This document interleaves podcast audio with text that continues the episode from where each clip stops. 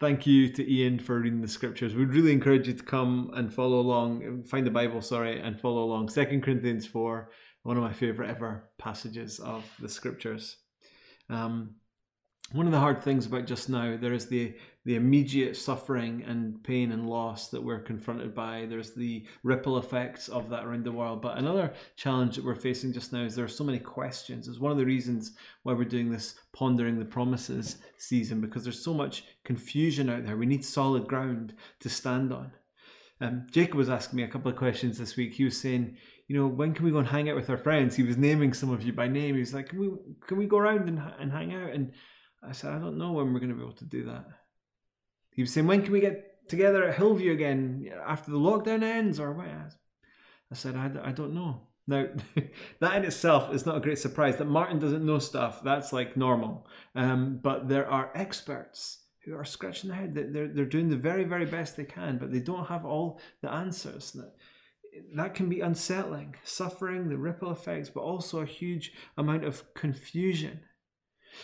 In the verses that Ian skipped over, I, I asked him to do that. The Apostle Paul lists out some aspects of what life was like for the early followers of Jesus. And to be honest with you, it's tough reading. So if you pick it up in verse eight, he says, we are afflicted in every way. Ponder that for a moment. Every way you can think of, afflicted in every way. He says, in a few, ver- a few words later, he says, we're perplexed. Now, I don't know about you, but that's encouraging for me to know that the Apostle Paul got perplexed. It's not a throwaway word. He uses it only, I think, one more time, and it's a it's a it's a it's a heavy word. He's saying, I'm at the end of myself. I'm baffled. I've got nothing to to give to understand what's going on. And I know we can often feel like that, right? We I'm sure many of us feel like that just now. We thought this was happening, and all of a sudden life has taken a huge turn. God, where are you in this? What am I to do here? How am I to respond? The Apostle Paul was perplexed. It goes on in verse nine. It says that he's persecuted, that we are struck down, he says. And then verse ten, eleven even says we're, we're carrying death around with us. Now, don't worry, that's not the end of the story. There's, there's good news coming, but it's encouraging, at least to me, that in this time of great uncertainty, all the struggles, but also all the questions, uh, that God, through his word to us in the scriptures, he, he validates the, the realities of the desperate longings we have to, to, to understand things and to accept that we don't always get the answers that we need. I, I love that hymn that Dominic shared with me a couple of years ago. This eighteenth century hymn writer, Anne Steele, she lived alone. She suffered much pain of pretty much every kind in her life. And I love the rawness of the lyrics of that hymn. It reads to me very like a psalm of lament. She speaks of my weary soul, when sorrows rise, my fainting hope, my rising grief. But in that, there is this amazing holding on. I'm going to read verses two and three, but I'll, I'll use slightly more modern language for certain parts of it, just in case any boys and girls or young people listen. And I want to encourage you, if you're hanging in with me, young folk, kids, listen in, because this is the sort of faith that God can give you. We need this kind of faith, tough, strong, real, gritty, awesome faith. This is what she, she writes in this hymn. But oh, when gloomy doubts prevail, I fear to call you mine. The springs of comfort seem to fail, and all my hopes decline. Yet, gracious God, where shall I flee? You are my only trust, and still my soul would cling to you, though prostrate, low, bowed low in the dust. Have you not bid me seek your face? And shall I seek in vain? And can the ear of sovereign grace be deaf when I complain? No, still the ear of sovereign grace attends the mourner's prayer. Oh, may I ever find access to breathe my sorrows there. This is the faith we need, that stands defiant, with tears rolling down our, our cheeks, but defiant. In the face of suffering, in the face of job loss, in the face of huge economic uncertainty, in the face of depression, rejection, even our greatest enemy, death. We put out this week Dominic's final sermon at Hillview, and there was one moment in that where I just remember so vividly exactly where I was sitting when he said it. There was always such a, um, a sort of peaceful weightiness and a simple authority that Dominic had when he preached. But on this occasion, there was a sort of no-nonsense tone that landed, I think, both for me, certainly as a call to attention, but I think also it was, it was almost a mild rebuke for anyone who would be there, who would sort of look on at, at someone else who had cancer, but consider themselves in a different category of, of safe and secure. This is what Dominic said that day. He said, "This physical flesh and blood is going to pack in one day." And then many of you will remember the line he said, if the, if the tumors don't get me, something else will. And then he said this, "Same for you. Same for you."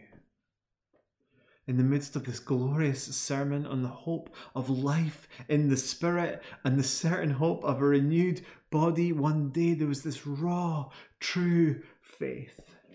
Our brother Dominic Smart, Anne Steele, the Apostle Paul, uncertainties and wrestlings, struggles regarding mortality, life lived as just jars of clay, brittle, fragile, nothing really too special if we're honest. These, this is our lives, breakable.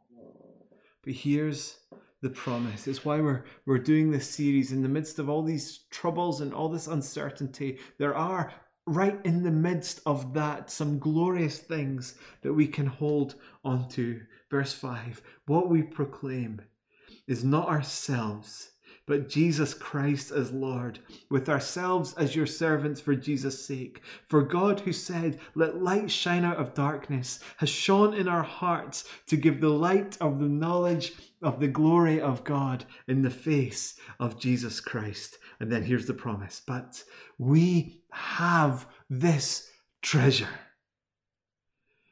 in jars of clay to show that the surpassing power belongs to God and not to us.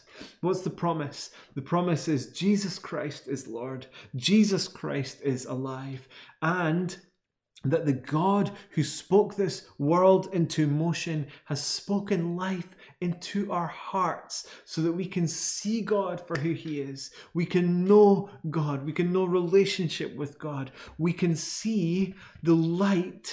You ever that beautiful feeling when you're when you're confused and struggling and lost in the darkness, and, and someone then puts the light on and you can find your way? We, we know the light of the knowledge. What a blessing that is. In all this uncertainty, you can know something glorious today. The light of the knowledge of the glory of God. That is to say, the beautiful character of God gone public. How do we know the, the, what the glory of God is? In the face of Jesus Christ. We have this treasure in these jars of clay. What treasure are, are you after? What have you been chasing after for the last few years? Don't settle for anything else than to know that God has shone his light in your heart, that you've seen God for who he is, that you know he loves you, that you know he has a plan for your life. You know that he'll be with you in the good times and the bad, and you know that he is carrying you on to an incredible eternal inheritance. You have that treasure if you're his. That's a promise. Nothing can take that away. And dear friends, this changes everything.